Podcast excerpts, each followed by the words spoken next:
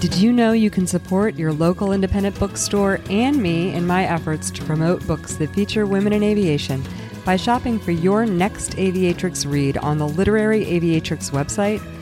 I built the website to serve as a central source to search and find books featuring women in aviation, and it was important to me to offer you the opportunity to buy from independent sellers.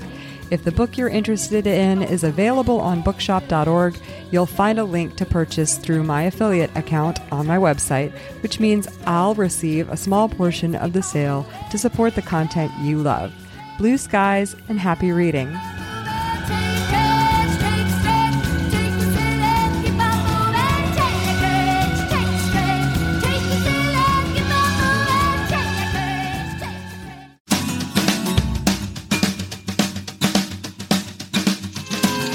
This is Liz Booker with a literary aviatrix waypoint along our journey through stories featuring women in aviation.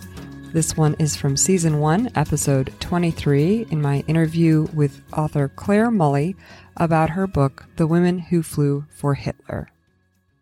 So I know that you're an historian, and I definitely want to hear a little bit more about that. But did, what did you know about aviation before you went into this?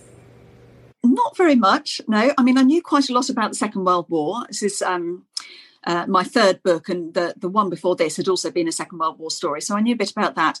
I knew a little bit about aviation. My husband can actually fly a helicopter, so I kind of felt like I was married to James Bond anyhow. So that was nice.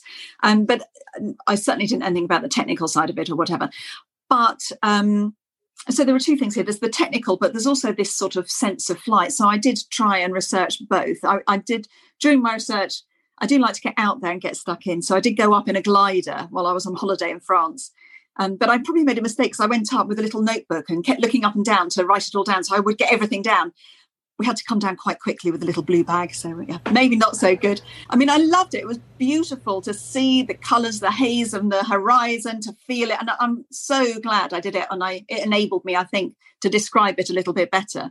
Well, I want to confirm that for you because the whole time I was reading it, I was like, did she fly or did she get all of this from Hanna Reitsch's re- memoirs? Because you really did capture the feeling of flight and the detail of it. The scene where Hanna goes into inadvertent instrument meteorological conditions, she basically glides right into a cloud. That was terrifying.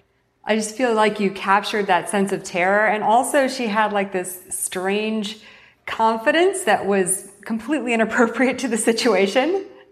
She had an incredible physical courage. I mean, in that moment, she just started singing and repeating her own name just to keep herself going. And I think, you know, you can probably, especially all your readers, can identify with her at that point. One of the RAF pilots I interviewed is quite well known over here. His name is Eric Winkle Brown, or Winkle Brown.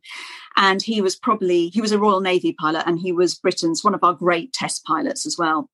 And he actually knew Hanna before the war because he met her at the 1936 Olympics when she was demonstrating gliding. And then he saw her, she was the first woman in the world to fly a helicopter. And she was the first person, male or female, to fly one inside a building, the Great deutschland Deutschlandhalle for the 1938 Berlin Motor Show. And he was invited out again by um, Goering to come and meet Hanna and see her fly the helicopter. So he went out in 38 to Berlin, and afterwards they were both invited to Goering's flat and uh, for sort of after after show drinks party.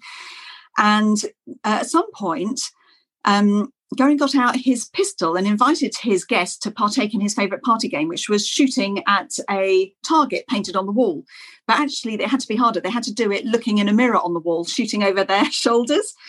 And both Hanna and Eric Brown were very short. I don't know if that helps with um, test piloting to be quite lightweight, or something. Anyhow, they they couldn't see in the mirror, but he wouldn't let them off the hook, and he just went and got his shaving mirror, and they had to do it that way. So so it meant that Eric sort of got to know Hanna before the war pretty well, and then at, right at the very end of the war, he actually identified her for the American forces coming through who wanted to interview her for her knowledge on um, you know, dynamic aero developments that were being you know, wind tunnels and testing the ME 163 and all the rest of it. So he actually found her and identified her and got to interview her just after, right at the end of the Second World War. And it's this extraordinary interview because she was very emotional at the time um, and I think a bit off guard. And so it's very fascinating and revealing. And then he knew her after the war because they both took part in international, you know, flying competitions and so on. And in fact, one of the last letters she ever wrote, she wrote to him, and it was a fascinating letter, but I won't give that away.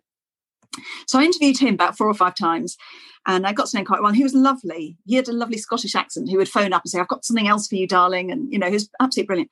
But the last time I met him, he shook my hand and said goodbye. And he, you know, he was getting on then. He's not with us anymore, sadly. And I just felt really touched because I thought he was saying goodbye. And as it was, that was the last time I saw him. And when I shook his hand, he suddenly, after we'd shaken hands, he pulled back and he said, You know, should be careful doing that, Clare. And I was like, mm, What do you mean? He said, You're only two handshakes away from Hitler because he had held Hanna's hand, shaken Hanna's hand. And she, of course, had shaken the Fuhrer's hand when she was given her Iron Cross. But it really, so it was quite sobering. You know, it gave me pause for thought. This history isn't that far ago and it's you know it's it's close to us and the meaning is still very resonant and real